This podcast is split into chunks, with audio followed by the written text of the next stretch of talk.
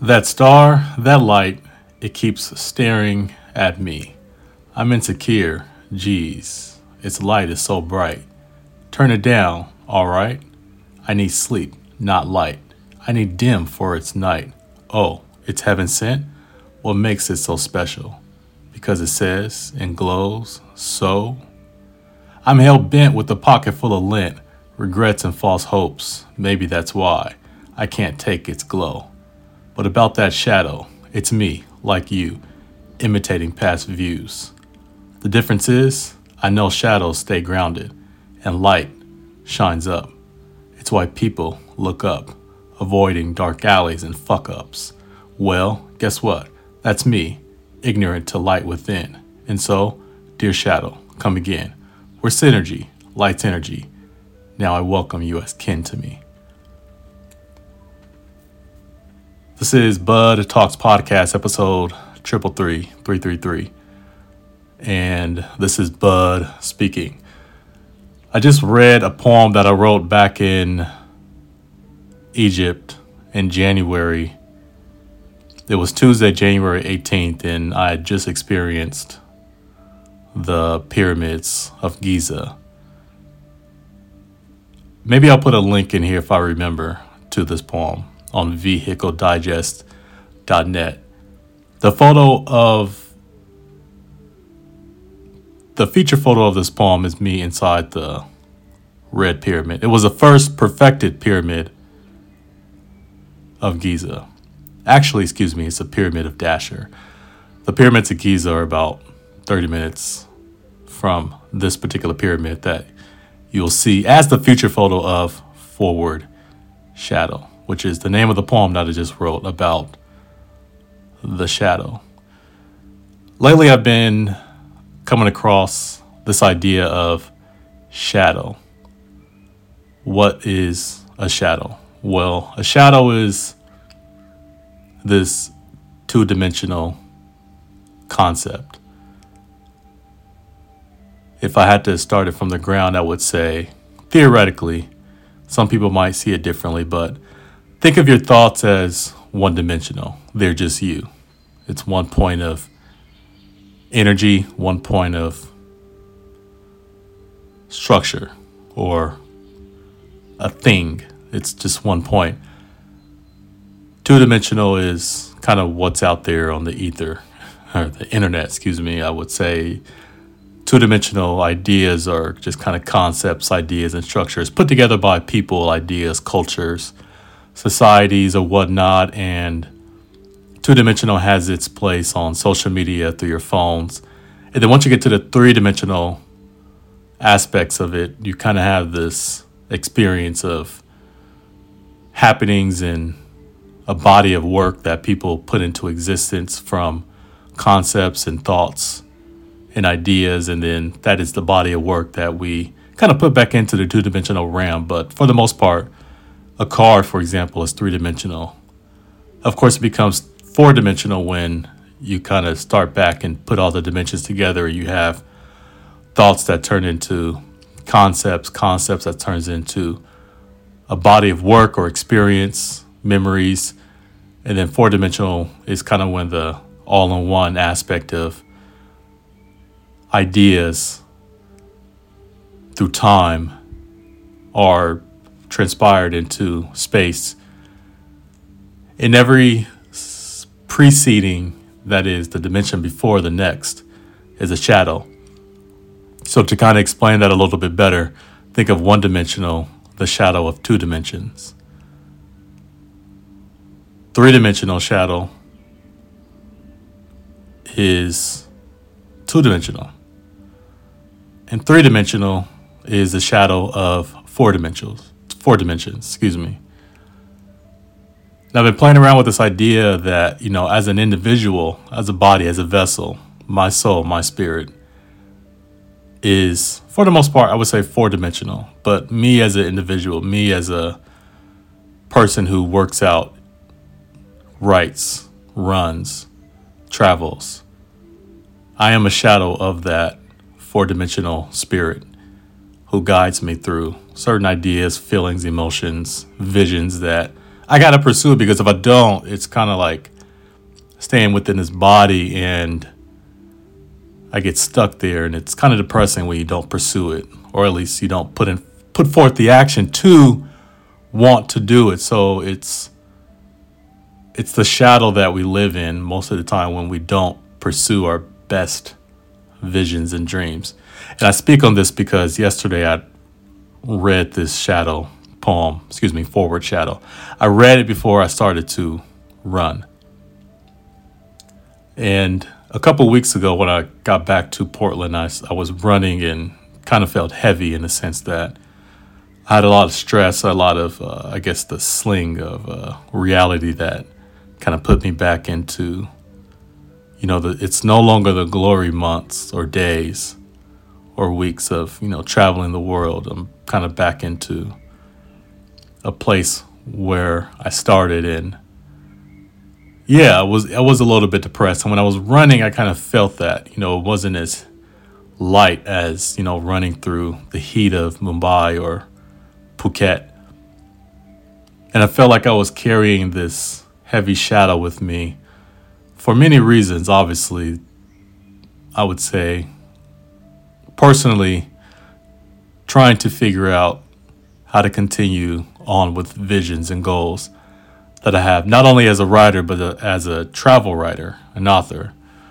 And this concept of a shadow is that, you know, in reality, you know, the shadow of the ground, the shadow we see on the ground or the floor reflected off from light. I mean, that's our, that's the only shadow that we can kind of conceptualize in the physical world.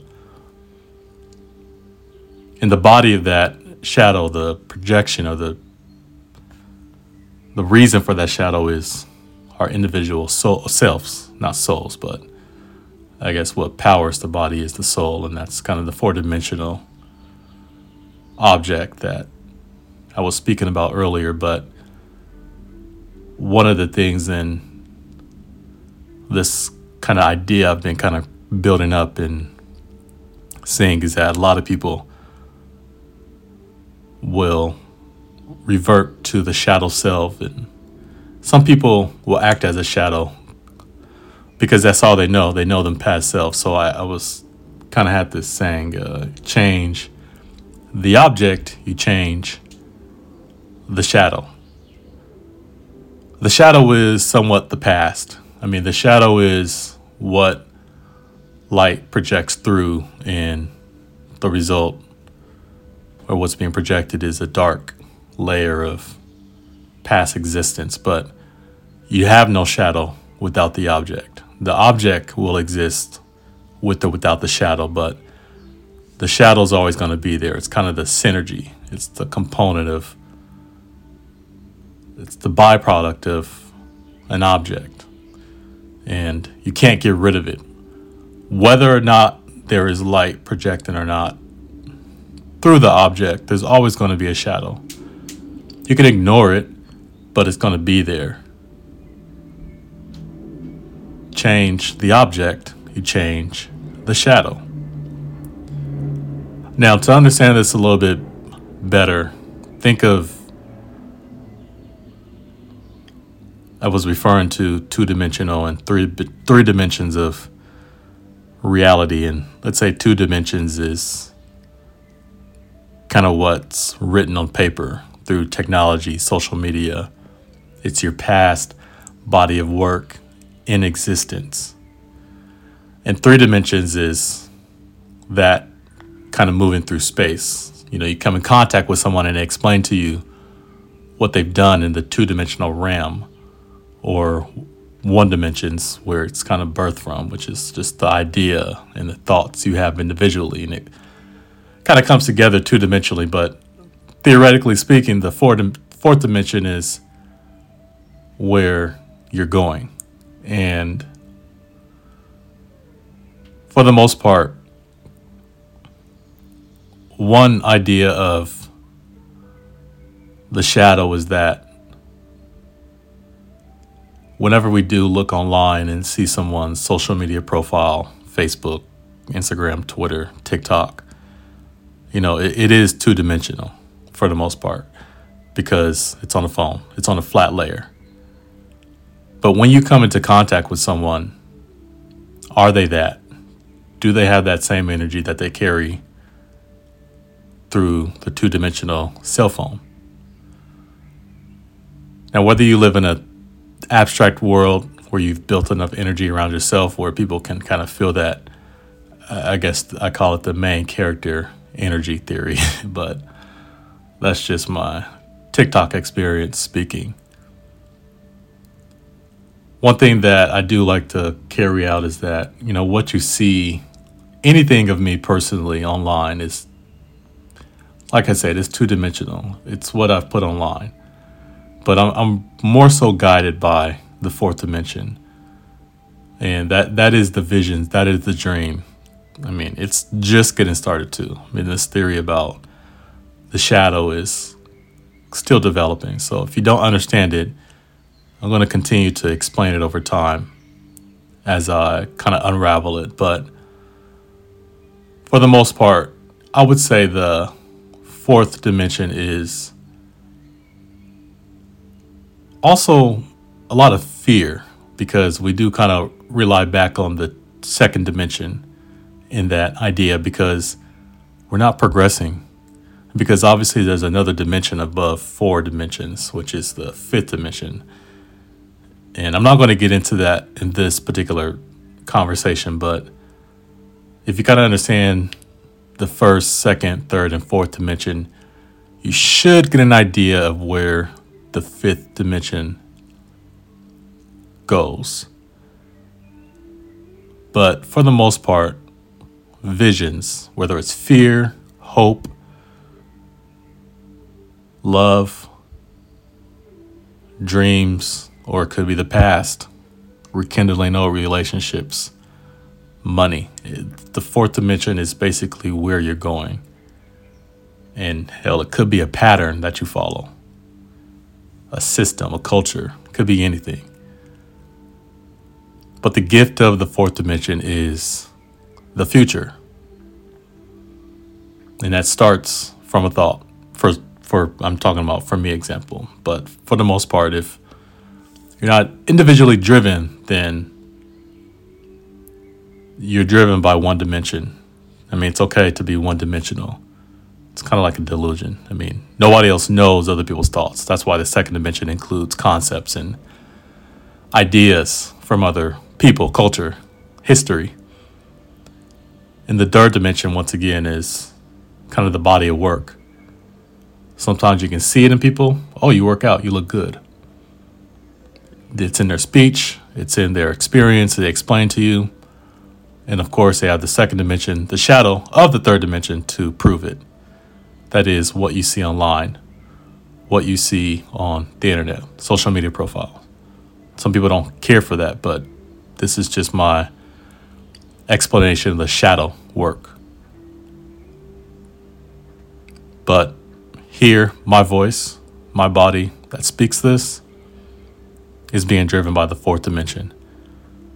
So again, this is Bud Talks Podcast episode three thirty-three.